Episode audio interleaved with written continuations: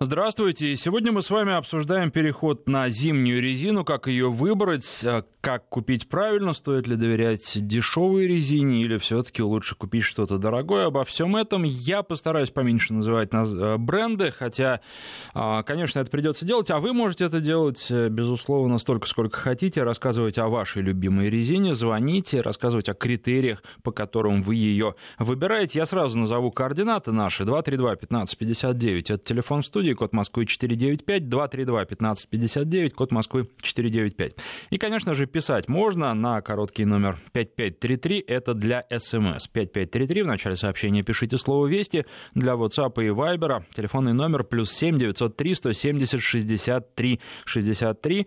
На какой резине вы ездите, какую предпочитаете, какие критерии для вас важны при выборе резины, потому что их очень много, и это не только безопасность и комфорт в том числе, шумность или бесшумность резины. В общем, их много, и когда составляются разнообразные рейтинги, к сожалению, вес этих критериев иногда неоправданно высок. Я имею в виду критерии комфорта и других критериев, которые не относятся к безопасности. Но должен сказать, что сегодня, конечно, будем говорить не только о резине, потому что есть у меня для вас много информации. Кое-что хочу сказать про каршеринг, потому что любопытные данные появились, и, в общем, наверное, можно сказать, что оттуда, откуда не ждали. Еще оттуда, откуда ждали, появились данные о том, как развиваться будет в нашей стране автомобильная навигация. Это тоже, я считаю, очень интересно.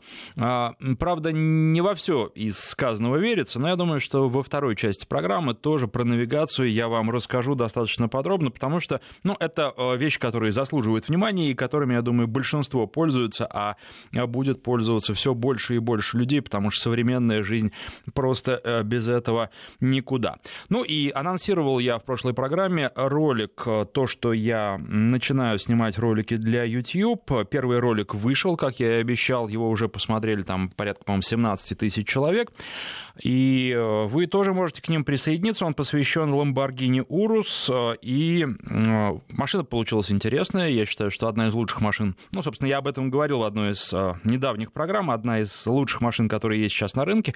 Пинают ей за то, что она просто современная и собрано и создано так, как создаются современные автомобили, но от этого просто сейчас никуда не деться, тут уж ничего не поделаешь. Так вот, что касается канала на YouTube, он называется так же, как и телеграм-канал «Автопортрет», но, наверное, проще будет найти либо просто по Lamborghini Urus, либо в телеграме есть ссылка на этот ролик, она висит, в общем, найти ее будет очень несложно.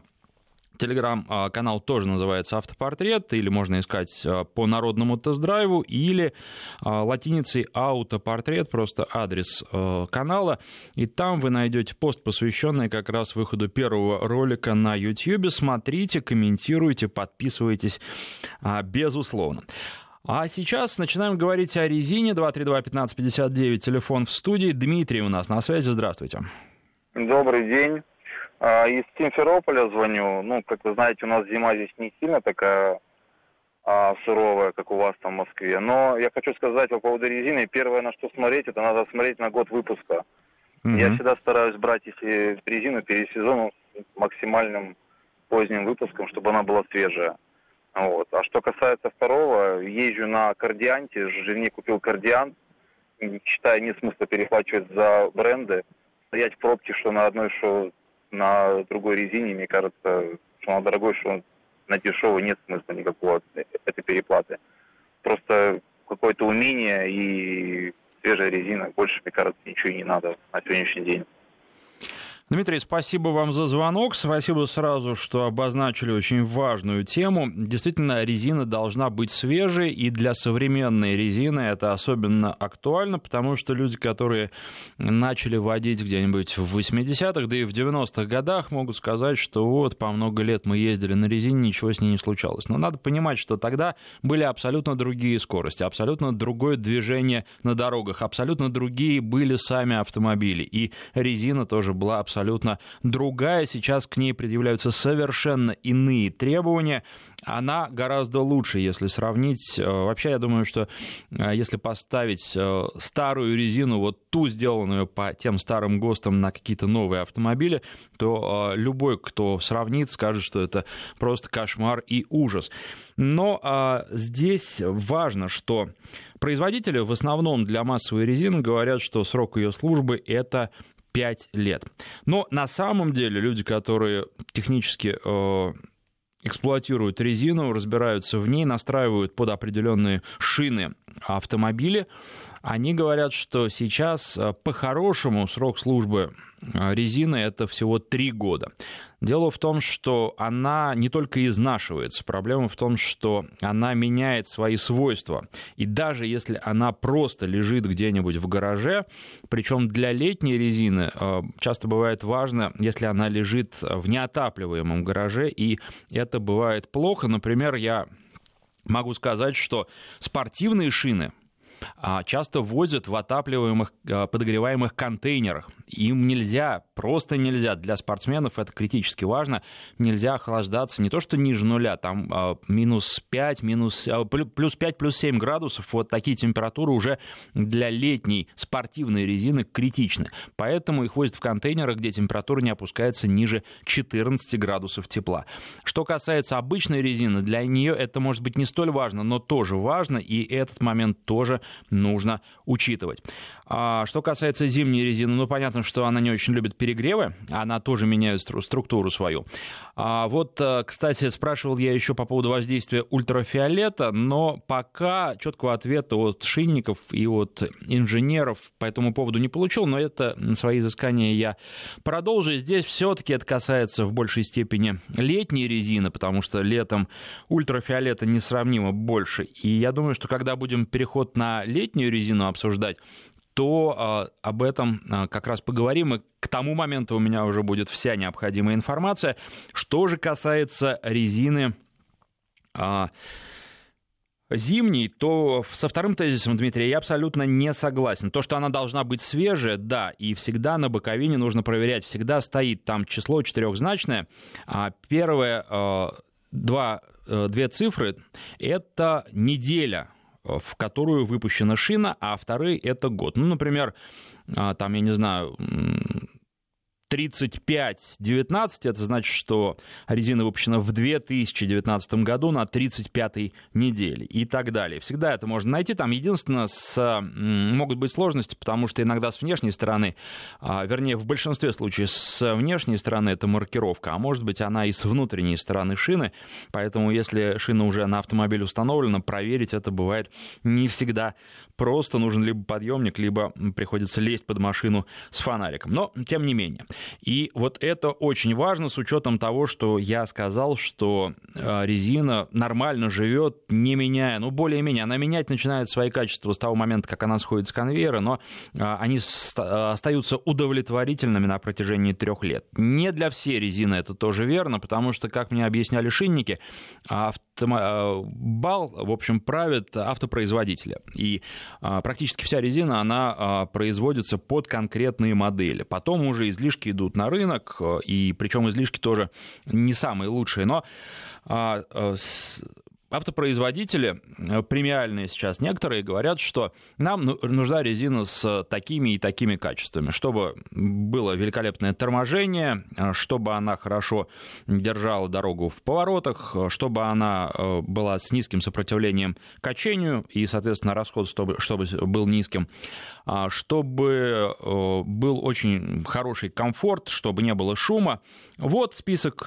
И, в общем, в этом списке либо просто нет износоустойчивости, либо он где-то там совсем-совсем в конце, и он не важен как параметр. Ну, а понятно, что когда создают любую шину, то пытаются удовлетворить еще требованиям по цене. Она не должна быть слишком дорогой, потому что иначе ее никто не возьмет. И создать шину, которая удовлетворяет всем требованиям и будет еще износостойкой, получается либо крайне дорого, либо это просто нельзя сделать, потому что требования будут тогда несочетаемые. Ну и, в общем, наверное, шинникам тоже такая ситуация выгодно, потому что, ну, чем быстрее шина износится, чем быстрее она придет в негодность, тем быстрее покупатель придет за новый. А что касается ответственности, то с них здесь взятки гладкие, что автопроизводитель заказал, то, собственно, они и сделали. И поэтому сейчас на рынке уже есть шины, которые по-хорошему живут всего 1 год. Пока для премиальных автомобилей, пока не для всех, но, тем не менее, вы это тоже должны учитывать. Все далеко не так, как было, например, 20 лет назад. 232-1559, на связи у нас Александр, здравствуйте. Здравствуйте. Я в основном передвигаюсь на внедорожниках, и в основном Москва, Питер и трасса между Москвой и Питером и окрестности. И для меня очень важно в первую очередь именно износоустойчивость и торможение, то есть шумовые характеристики менее важны. А вот каким образом резина тормозит, это существенно. И я не буду начинать очередной холивар между любителями шипованной резины и не шипованной резины зимней. Я пользуюсь в основном шипами. Могу очень порекомендовать резину Hankook Pike RV-11, вот, потому что пользуюсь уже 3-м или 4-м комплектом. И пользуясь примерно по 3-4 года, продаю эти комплекты потом, соответственно, в интернете другим пользователям, и все шипы на месте. Там, то есть за 3-4 года теряется буквально пара шипов. Торможение великолепное, но шумовые характеристики, конечно, хуже, чем у нешипованной резины. Ну, тут с чем-то приходится мириться, да, безусловно, и, конечно, показатели безопасности, они должны быть важнее. Что касается, я вот начал говорить про дорогую и дешевую резину, давайте скажем так.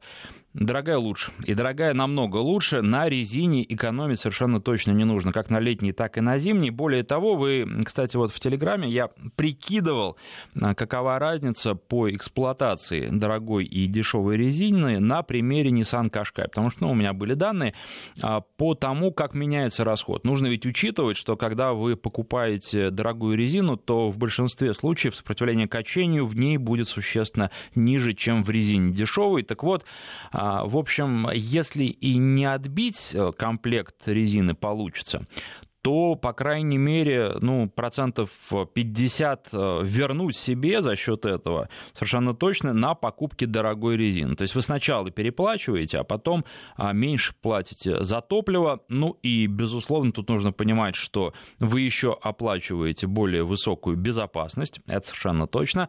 Нужно понимать, что вы оплачиваете свой комфорт, который будет выше на дорогой резине. Поэтому я в данном случае считаю, что на резине даже владельцам бюджетных автомобилей экономить не нужно, а может быть, в первую очередь владельцам бюджетных автомобилей не нужно экономить, во-первых, потому что там радиус, диаметр дисков будет меньше, соответственно, резина сама поменьше, и разница в цене не столь велика, как для каких-то больших внедорожников, ну, например. Ну и, соответственно, если у вас полноприводный автомобиль, в некоторых случаях и на средней резине вы его вытянете, опять же, если вы обладаете соответствующими навыками. Но если у вас автомобиль не очень, да и навыки не очень, тогда, конечно, вам очень в каких-то критических ситуациях, которые на дороге в любой момент могут возникнуть, поможет резина именно хорошая, качественная. Я не призываю покупать самую дорогую, потому что, ну, например, если сравнивать Nokia и Michelin, тут сразу возникают вопросы, а что брать, потому что нельзя сказать, что Nokia однозначно лучше. Я знаю, ее на стране любят, и это действительно хорошая резина, но вот соотношение цена-качество вызывает определенные вопросы, потому что, что касается разгона и торможения по прямой, к Nokia вообще никаких проблем не возникает. Но вот что касается того, как и опять на каких, вот она создана для суровых условий, она создана для льда, для снега утрамбованного. То есть, когда тяжело, резина Nokian, она едет и держит дорогу очень хорошо. Но мы в городе, например, а ведь многие, кто сейчас программу слушает, он передвигается по большей части по городу. Многие передвигаются по асфальту. И вот что касается такого использования автомобиля в зимнее время, когда большая часть все-таки по асфальту, то здесь уже предпочтительнее будет Michelin, потому что на асфальте он ведет себя, на замерзшем, таком одубевшем асфальте, лучше. Ну и плюс Michelin не так уж плохо, он и, в общем, на льду тоже неплохо держит дорогу. То есть тормозить он будет, тормозной путь будет больше, чем у Nokian. Но при этом есть плюсы и у Michelin. Здесь, когда выбирать, нужно очень думать, что вам нужно и чего вы хотите в итоге получить. По поводу шипованной и не шипованной резины. Да, действительно, тут только каждый водитель сам может решить, что ему нужно. Потому что шипы, безусловно, лучше за городом, лучше в сложных условиях, лучше на льду. Но и, наверное, шипованные шины нужно в первую очередь рекомендовать людям неопытным, потому что им будет на дороге проще. На фрикционной, не шипованной резине, наверное, лучше ездить опытным людям, лучше ездить по городу. И тут уже, если вы правильно оцениваете дорожную обстановку, если вы заранее видите, даже по движению просто впереди идущих машин, где сложный участок, где может быть лед, где может быть плохая дорога, да, на фрикционке вы тоже, вы будете держать больше дистанцию, вы будете чувствовать, как машина тормозит, что для торможения ей требуется больше времени, что увеличивается тормозной путь, и тогда, в общем, все будет нормально, все будет без проблем. А людям неопытным все-таки лучше шипы. Хотя нужно понимать, что шипы тоже, они не вечно. Ну, это, кстати, что бывает с шипами, об этом, наверное, через несколько минут. Давайте сейчас еще один звонок послушаем. Нам звонит Александр Другой. Здравствуйте. Здравствуйте, добрый день. Ну, смотрите, по специфике своей работы у меня годовой пробег на автомобиле выходит где-то 80-100 тысяч километров. Вот. И, честно говоря, перепробовал много разных брендов. Не могу выделить каких-то прям, ну, лидеры конкурента — это Bridgestone и Continental, но минус Continental в том, что резина отличная, но слишком уж сильный быстрый износ. То есть ее хватало мне лично, даже лето не докатывало, она уже была лысая. Вот. Поэтому по своему выбору я остановился на Bridgestone, и у меня порядка 5 автомобилей, и все они одеты, и зима, и лето одеты в Bridgestone. И так как мы с Ростовской области, у нас здесь дороги не совсем хорошие, и используем в основном, потому что очень мало шишек образуется. У меня были Goodyear и Continental, которых я, честно говоря, набил шишки, и пришлось их, честно говоря, раньше поменять, данную резину. Поэтому я первым делом исхожу из качества, да, то есть надо покупать хорошую, проверенную, качественную резину. При выборе, если новая, то я выбираю не бэушную, а именно новую, но чтобы она была не старше года по производству, как вы правильно сказали, там вот неделя и год. Ну, по сути, использую только ее, и проблем никогда не было. Спасибо вам за звонок. Но что касается Bridgestone, надо сказать, что в последнее время как-то я в нем разочаровался, и по основным показателям, в том числе по показателям безопасности, от лидеров-конкурентов эти шины отстают. Что касается износостойкости, наверное, они неплохи, но все-таки это не главное. Главное — безопасность. А вот здесь резина часто проявляет себя, я имею в виду Bridgestone, как очень жесткая. В зимних условиях понятно, что это не очень хорошо. Ну, что касается шипов, у нас вот еще Сергей есть, но, наверное, с Сергеем уже будем разговаривать после выпуска новостей. Что касается шипов, важно, чтобы они сохранялись. То понятно, что если шипованная резина теряет шипы, то она становится хуже фрикционной, потому что на работу без шипов она не рассчитана. И потерять шипы можно прежде всего из-за очень активного стиля вождения. И что еще очень важно, резину нужно обкатывать. Первые 300 километров, а лучше даже 500 километров на ней нужно ездить очень-очень спокойно. Продолжим после новостей. Народный тест-драйв с Александром Андреевым.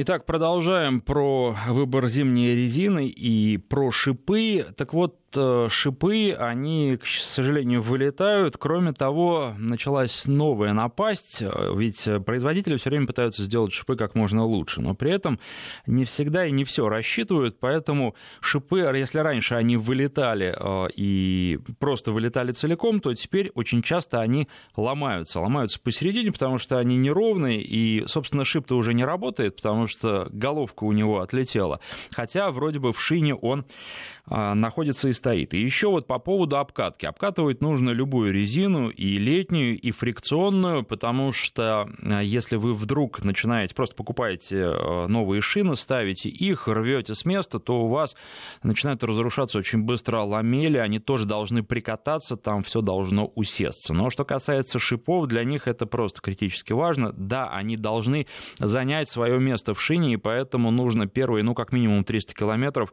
очень спокойно на них ездить. И современные технологии, специалисты это называют мылом. Шип сажается в шину на мыло такое. И это мыло на протяжении этих 300-500 километров постепенно из шины под нагрузкой выходит. Если вы прикладываете сразу большие нагрузки, то шип может вылететь. Поэтому, пожалуйста, свою резину обкатывайте и покупайте ее, устанавливайте с учетом того, что необходима обкатка. По поводу того, что шипы вылетают из-за езды по асфальту, это не так, говорят производители, потому что асфальт мягче льда. И мы не берем камни, вкрапления бывает такой асфальт, но сам по себе асфальт, он мягче льда, поэтому ущерба он шипам не наносит, наоборот, шипы наносят ущерб асфальту, и мы это знаем, часто дорожники на это жалуются. Но стиль вождения играет очень большое значение. И плюс еще для шипов важно, и они иногда плохо очень переносят какие-то особые городские условия, например, часто страдают на трамвайных путях, там есть особые неровности, в которые шипы попадают, цепляются и вылетают, и поэтому люди, которые часто проезжают, у которых, например, на работу маршрут пролегает через трамвайные пути, весной не досчитываются большого числа шипов. Вот такая картина. 232-1559, телефон в студии. Сергей на связи, здравствуйте. Здравствуйте, звоню вам с города Подольска. Хотел бы рассказать про опыт эксплуатации китайской резины именно. Давайте, отлично. Значит, у меня машина Hyundai Solaris, на свой страх и риск зимой попробовал, купить китайскую резину, не знаю, марку можно, нет, называть. Можно. Марка Sailun, привлекло меня цена, купил на свой страх и риск, вы знаете, я просто в восторге, честно сказать, от этой резины, за ее деньги. Езжу в основном в городе, часто езжу по трассе Москва-Воронеж, в основном это асфальт, поэтому, учитывая, что сейчас в машинах много всяких функций, в плане, которые помогают при торможении, помогают там при заносах и так далее, поэтому не вижу смысла использовать шипы в городе, поэтому катаюсь на липучке. Отличная износостойкость, прекрасно держит дорогу в слякоть, в жижу в эту, когда там снег, попадал в разные ситуации. То есть ничего плохого про китайскую резину сказать не могу. Летнюю купил тоже данной фирмы, ездил очень много, и в Сочи ездил, и по серпантину. Резина великолепно себя ведет, поэтому хотел бы так немножко миф развеять о том, что китайская резина все-таки есть качественная, за хорошие деньги, недорогие. Спасибо вам за звонок, но вы знаете, я бы, наверное, миф в большей степени хотел поддержать, потому что это не миф. Я не ездил на той резине, о которой вы рассказывали, потому что, понятно, что я на разных типах резины езжу, на резине разных производителей, потому что с чем машины дают, на том и ездишь. Плюс я раньше брал, может быть, продолжу через некоторое время эту практику, какую-то резину вместе с автомобилем на длительный срок на тест. И это было интересно. Было интересно сравнивать в одних и тех же погодных условиях шины разных производителей, но приходилось сравнивать, в общем, в большинстве случаев на разных автомобилях. У меня есть опыт общения с китайской же дорогой резиной GT. И вот эта резина мне откровенно не нравится, она плохо держит дорогу, она тоже достаточно распространена, и я считаю, что один из недостатков, например, автомобилей Chery, это то, что они идут штатно на этой резине. И вот что касается Chery Tiggo 7, а по поводу этого автомобиля, у нас программа будет, посвященная ему в ближайшее время. Автомобиль, в принципе, неплох, я могу сказать так, хотя у меня к нему есть тоже определенные претензии. Так вот, там штатно идут эти шины. Если покупать этот автомобиль, я бы, честно говоря, их сразу просто поменял на что-то другое, лучшее по качеству. И самое, наверное, обидное, что этот автомобиль подвеску настраивали представители Lotus. И я думаю, что они тоже, когда его настраивали, думали, что вот на другой бы резине это делать, на других шинах. Вот такая картина. 232-1559. Алексей на связи. Здравствуйте. Алло, Алексей. Алло. Да, здравствуйте. Здравствуйте, Алексей, Москва, 43 года, 25 лет за рулем. По поводу известного холивара, да, липучки или фрикционные шины, все совершенно справедливо, как вы рассказали, по поводу своевременности установки и правильности обкатки, даже если эти шины уже использовались, полностью поддерживаю. Второй момент, не у каждого из нас есть возможность поездить на одной и той же машине и на липучках, и на шиповке, поэтому, склоняюсь к объективным измерениям, всевозможным шинным тестам. Ничего объективнее тестов шинных авторевью в нашей стране, во всяком случае, нет. Тем более, их результаты часто совпадают. Они делают эти тесты совместно с другими европейскими изданиями. И, в общем, совпадение результатов показывает, что маловероятно, что какие-то из измерений были монтированы производителями. Так вот, для себя нашел следующий лайфхак. Последние 3 комплекта так и использую. С тех пор, как шведский производитель Gislaved вошел в концерн Continental, он стал выпускать линии, так называемую вторую линию шин. И у них есть такая удачная модель, была North Frost 100, сейчас North Frost 200. Это точная копия очень удачных и заточенных именно под асфальтовую эксплуатацию в свое время шин Continental Winter Viking 2, которые просто всех рвали в асфальтовых номинациях, были самыми тихими шипованными шинами, предназначенными для асфальта, может быть, незначительно уступая в снеговых номинациях, в глубоком снегу. Но вот то, что касается движения по хлябе, по грязи, по сплэш-плэнингу, они совершенно не знают себе равных, и никакая липучка не сложится. И в целом вот этот стереотип о том, что на асфальте шипы не работают, коллеги, YouTube же есть у всех, ознакомьтесь с результатами. Есть объективные измерения, причем на асфальте, причем в районе нулевых температур. Единственная зона, при которой липучки имеют сравнимое, даже бы сказал, заметное и стабильное весомое преимущество над шипованными, как ни странно, это температуры ниже, чем минус 20. То, что в Москве, например, встречается крайне редко. А вот именно на асфальте, именно в условиях распутицы, осенне-весенней, да, или зимней, раскисшей жижи, у шипов просто нет альтернативы с точки зрения управляемости, тормозного пути и так далее. Это объективные измерения и подтверждают это. Вот. Gislaved дошел для себя именно вторую линию у известного производителя как способ по разумной цене приобрести шины, идеально подходящие для городской эксплуатации. И шипованные. Спасибо вам за звонок, но вот что касается этой линейки, я вам ничего сейчас не скажу, потому что не очень хорошо с ней знаком, а что касается линеек вот таких вот двойных других производителей, я вам должен сказать, там же не только от рисунка протектора зависит, вообще, когда шины создаются, огромное количество параметров имеет значение, в том числе, насколько глубоко корт утоплен, вообще, сколько его там, и из скольких слоев шина состоит, каким образом эти слои накладываются, там наука такая, это вот, в общем, разбираться и разбираться. Но есть один очень известный в нашей стране особенно производитель, который выпускает вторую линейку, и многие люди покупают эти шины. Я вот, может быть, подробнее через некоторое время в Телеграме об этом напишу. Покупают эти шины и считают, что вот они купили, собственно, первую линейку по цене второй. Нет, чудес не бывает. От резиновой смеси тоже очень многое зависит. Она другая, и поэтому шины эти сильно проигрывают, так сказать, своим прародителям. Здесь вот дорого и сердито, к сожалению, в вопросах шин, да и во многих других вопросах не получается. Пишут нам, из Самарской области была Yokohama, настоящая резиновая резина на кольцах. Резина предупреждала: прибавишь газу, тебя унесет, и я тебе не помогу. Сейчас Nokia, автомобиль другой, но резина Nokia. Ну да, вот Yokohama — это как раз резина, на которой я увидел. Я в свое время брал Toyota Camry на длительный тест, и как раз, чтобы попробовать резину, и изначально она шла на шипованные, это было как раз был конец зимы, я переобувал резину, которая позиционировалась как такая, знаете, предназначенная на начало и конец зимы, плюс на лето. И вот как раз при переобувке я посмотрел, что произошло с этой шипованной Yokohama. Там шипы не вылетели, но они легли, и они были фактически параллельно поверхности асфальта, вот когда шина стоит. Уж не знаю, как их там положили, может быть, это связано с неправильной эксплуатацией, может быть, там как-то дрифтовали и рвали с места, потому что тесты проводят разные люди.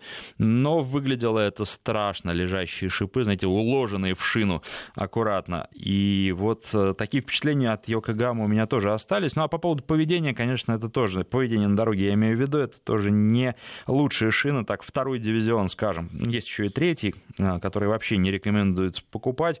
И очень часто, кстати, вот такие дешевые шины третьего дивизиона очень широко рекламируются, причем вы можете увидеть и в блогах отличные отзывы об этой резине. Вот что касается людей, которые по своим впечатлениям просто исключительно пишут, причем часто бывает так, что человеку дают, он не проводит даже автомобильные тесты, он просто чем-то известен и, возможно, пишет на другие совершенно отвлеченные от автомобильной темы, и при этом он нахваливает резину вот таким отзывом совершенно точно. Не верьте, они не заслуживают доверия. Что касается тестов, да, безусловно, в большинстве тестов показания, которые есть, они точно, им можно верить. Но здесь, наверное, не нужно или не всегда нужно смотреть на финальный рейтинг. Нужно смотреть на те параметры, которые вам важны. Например, на величину тормозного пути, по снегу, по льду, если о зимних шинах идет речь. То, как она держит в поворотах, резины, я имею в виду, дорогу, да, а вот комфорт даже можно отбросить. То есть посмотреть просто на параметры, связанные с безопасностью, и не полениться для тех шин, которые вам интересны, в принципе, потенциально, просто составить свой рейтинг, потому что вот вес, когда подсчитывают итоговый результат, вес разных параметров в каждом тесте свой, и там возможны варианты, то есть там есть возможность для того, чтобы каким-то образом на результат повлиять. Там вольно или невольно это делается, вот честно говоря, это не важно. Важно, какой результат получается, и не всегда он получается максимально объективным. На это нужно обращать внимание. А что еще я вам хотел рассказать по поводу навигации? Тут Яндекс.Авто представители рассказали о своих планах. Ну и довольно они интересные, потому что, во-первых, ну вы знаете, я вам рассказывал, что все больше машин приобретают в себе прямо в мозги Яндекс.Авто, где железо просто под них заточено. И, наверное, один из лучших примеров — это Nissan Qashqai. Я просто знаю, что сначала планировали одну систему поставить туда, которая работала бы с Яндексом, но потом посмотрели, потестировали и сказали, что ладно, мы согласны. И вот я со специалистами Яндекса тоже говорил, они убеждают производителей, но, как я понимаю, у них в переговорах в этих не слишком много аргументов. В конце концов, поскольку от стоимости железа, которое в машине стоит, мозгов, которые стоят, зависит и финальная стоимость машины. Какие-то производители идут навстречу, какие-то нет. Вот Nissan пошел, и получилось очень хорошо, потому что там навигация работает. Ну, не только навигация, все, что связано с этой системой, работает очень хорошо.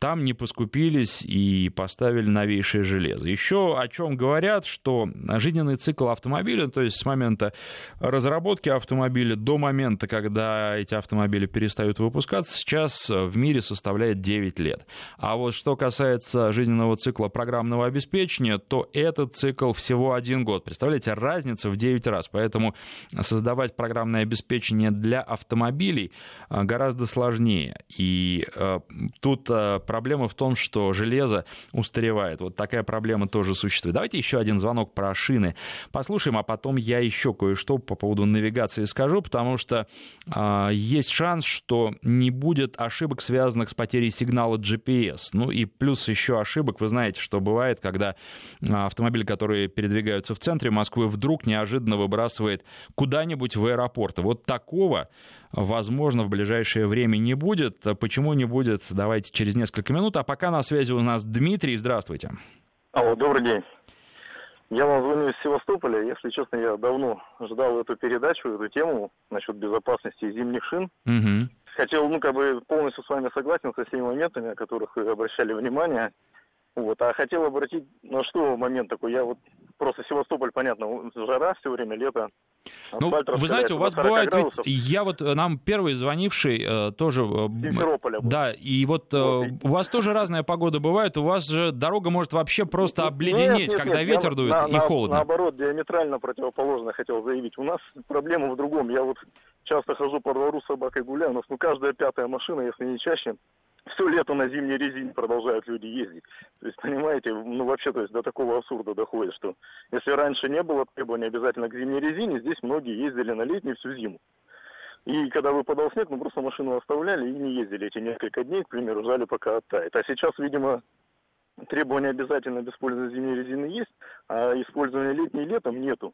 Поэтому люди ездят на одном комплекте круглый год. И многие даже шипы выпадают, уже просто ходишь, там дырочки, видно, что... Шипы давно-то выпадали от таких условий использования, они ездят. Более того, даже там коммерческий транспорт, газели, то видел летом на зимней резине. Просто хотел на это обратить внимание, что, понятно, безопасность это превыше всего, но тут либо безалаберность, либо бездумность какая-то природная, либо бедность, там не хотят тратиться на резину. Вот такая проблема, я считаю, что это тоже очень на безопасность влияет летом зимняя резина. Да, спасибо вам за звонок. Вы знаете, обсуждал этот вопрос совсем недавно с инженерами, которые занимаются созданием автомобилей. И они сказали, что, конечно, эксплуатация автомобиля на зимней резине летом — это просто кошмар и ужас. И те, кто так делают, вы понимаете, что каждый раз, когда вы выезжаете на дорогу так, то какой-нибудь инженер, который создавал этот автомобиль, он непроизвольно начинает плакать, потому что действительно так делать нельзя. И понятно, что могут найтись люди, которые скажут, что да, ездили, ничего страшного, живы, но, безусловно, и, наверное, на так называемые всесезонки тоже все ездили, или многие ездили, но это плохо в наших условиях, не бывает всесезонки, да, всесезонка создается совершенно для других регионов, и даже если там автомобили на ней вместо летней продаются, такое у нас тоже есть, это не лучший вариант. Всесезонка — это компромисс, совершенно точно не для зимы, совершенно точно не для холодной зимы, потому что когда холодно, она просто дубеет и вообще перестает фактически быть резиной, превращается по свойствам своим в лучшем случае в пластмассу. Поэтому с летней резиной то же самое, она и взорваться может гораздо проще в жару, а в Крыму жарко бывает, и понятно, что торможение будет совершенно не такое, как у летней резины. Тормозной путь гораздо больше. И, возможно, да, все это сходит с рук 1 раз, 2 раза, год, 10 лет. Но в какой-то момент вы можете попасть в такую ситуацию, в которой просто... Именно выбор такой резины будет для вас фатальным. И часто такое бывает, когда на дороге, не складывается многое, когда вдруг у вас и кто-то выезжает неожиданно, и дорога, например, мокрая и темно, и еще такая резина. И все, у вас просто шансов нет. Поэтому ни в коем случае, когда думаете о своей безопасности, о безопасности своих близких, не делайте этого. Что касается навигации и этих выбросов то на соседнюю дорогу, то куда-нибудь вообще километров за 20 от места, где вы находитесь. Так называемую инерционную навигацию разрабатывают в Яндексе. Да, собственно, уже разработали. И вы знаете, так втихую разработали, потому что, оказывается, она уже стоит. Она стоит на автомобиле Renault Arkana. Но почему-то об этом широко никто не говорил, а это ведь очень важно. Я считаю, что это очень интересная вещь. Возможно, не говорили, потому что... То есть вот я когда спросил, а что ж вы молчали? А они сказали, что ой, вот забыли сказать. Но на самом деле, может быть, просто пробовали, смотрели, как это все будет работать, проверяли, собирали данные обезличенные, как это сейчас делается. И, ну, в общем, я думаю, что за этим будущее. Только единственное, я должен расстроить. Меня вот в Яндексе расстроили, я вас тоже расстрою по поводу того, что это, к сожалению, будет только в тех системах, которые установлены в машину. То есть вы покупаете машины с навигацией, вот говорят, уже там больше 2 миллионов машин, в которые установлена именно навигация Яндекса, вы покупаете машину с навигацией, и вот там это будет. Точно так же, как это уже есть в Renault Arkana. А в мобильных телефонах это не появится, потому что инерционная навигация — это что такое?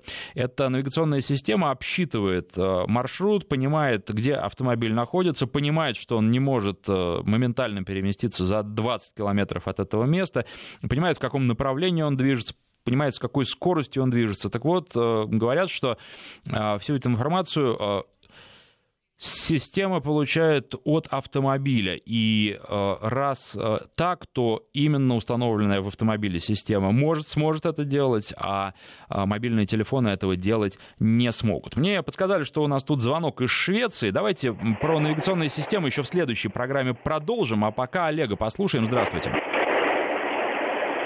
Алло, Олег. Алло, слушаю.